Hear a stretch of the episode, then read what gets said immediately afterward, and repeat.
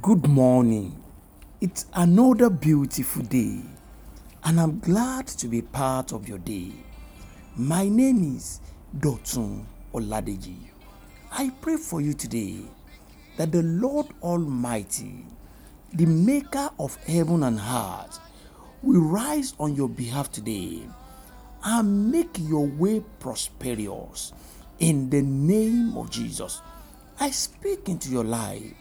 Whatsoever obstacle that the enemy has put upon your path to greatness, whatsoever hindrance that has been put in place to ensure that you do not get to where the Lord has ordained for you, I speak into your life today by the power of the Almighty.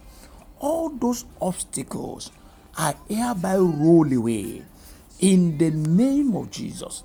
I pray for you that every plan of the enemy for you shall work together for your goodness in the name of Jesus Christ.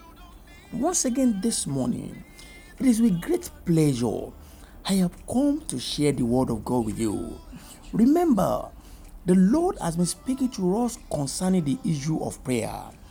And in one of these days, He spoke to us from the book of Matthew chapter 6, and in verse 7, reading from the Message Bible, the Bible told us there that the world is full of many so-called prayer warriors who are prayer ignorant.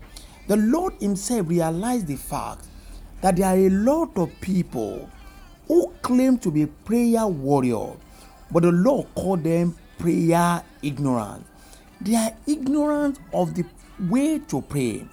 They are ignorant of the counsel of God concerning prayer. They are ignorant of what the Lord requires in the place of prayer. And because the Lord do not want to leave us ignorant, in the same chapter of the Bible, we saw Jesus teaching on prayers. And also, He told them that you don't have to be ignorant in the place of prayer. And when you go further to the book of Matthew chapter 6, and verse 9, the Lord now went to His teaching on prayer, and He says to them, Matthew chapter 6 and verse 9 says, "In this manner therefore pray." We saw Jesus saying that there are people who are ignorant about prayer, but as far as the Lord is concerned, He does not want you to be ignorant. And because of this, He gave a model of prayer. He says, "Therefore, in this manner pray." And what is the manner? The first thing in that manner, in that model of prayer as taught by Jesus Christ, He says, "Our Father in heaven, hallowed be your name." Praise the Lord. Once again, this is calling our attention to where the Lord Almighty has placed emphasis when it comes to the issue of prayer. Dear people of God, I do not want you to be ignorant. Do not fall into the category of the so-called prayer warriors, but who are prayer ignorant. The first issue the Lord is addressing concerning the issue of prayer is relationship once again. He says, "Our Father in heaven, hallowed be your name." Hear this truth of the word of God. Before you can pray to God and your prayer will be effective, you need to build this father-son relationship with God. When you cannot approach God as your Father, it means you will not be able to pray an effective prayer. The first issue that the Lord spoke to in the issue of prayer is our Father in heaven.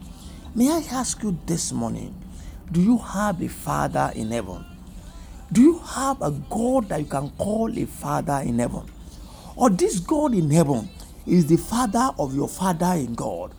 That is not the kind of relationship the Lord wants to build with you. He wants to build a direct relationship with you. He wants you to be able to approach heaven and call Him your Father in heaven. So therefore, the people of God, before you move from the place of one place of prayer to the other, before you spend hours on mountain, you need to check once again. Do you have a Father in heaven? This God that is in heaven, is he your Father? Or is it just a God, a one supernatural being far away from you? Or is it just a God that you need somebody to approach on your behalf? Hear this, for your prayers to be effective, for you not to be called prayer ignorant, you need to build the Father-Son relationship with him. Remember, the relationship that exists between you and your earthly father. You know that we trust our earthly father. As a matter of fact, they make decisions for us as we are growing up. Do you trust God in heaven in all as a father unto you? Do you have a father relationship with him? So hear this once again today. There is no point moving around from place of prayer to the other. There is no point spending hours on mountains if you have not built this relationship. He wants to be a father to you. He doesn't want an intermediary between you and himself. He calls for a father-son relationship. The only set of people that will pray an effective prayer are those who can boldly approach him as a father in heaven. So this morning is calling you once again into the father-son relationship. Turn unto him. Cut off every intermediary between you and your father in heaven and approach him as your own father.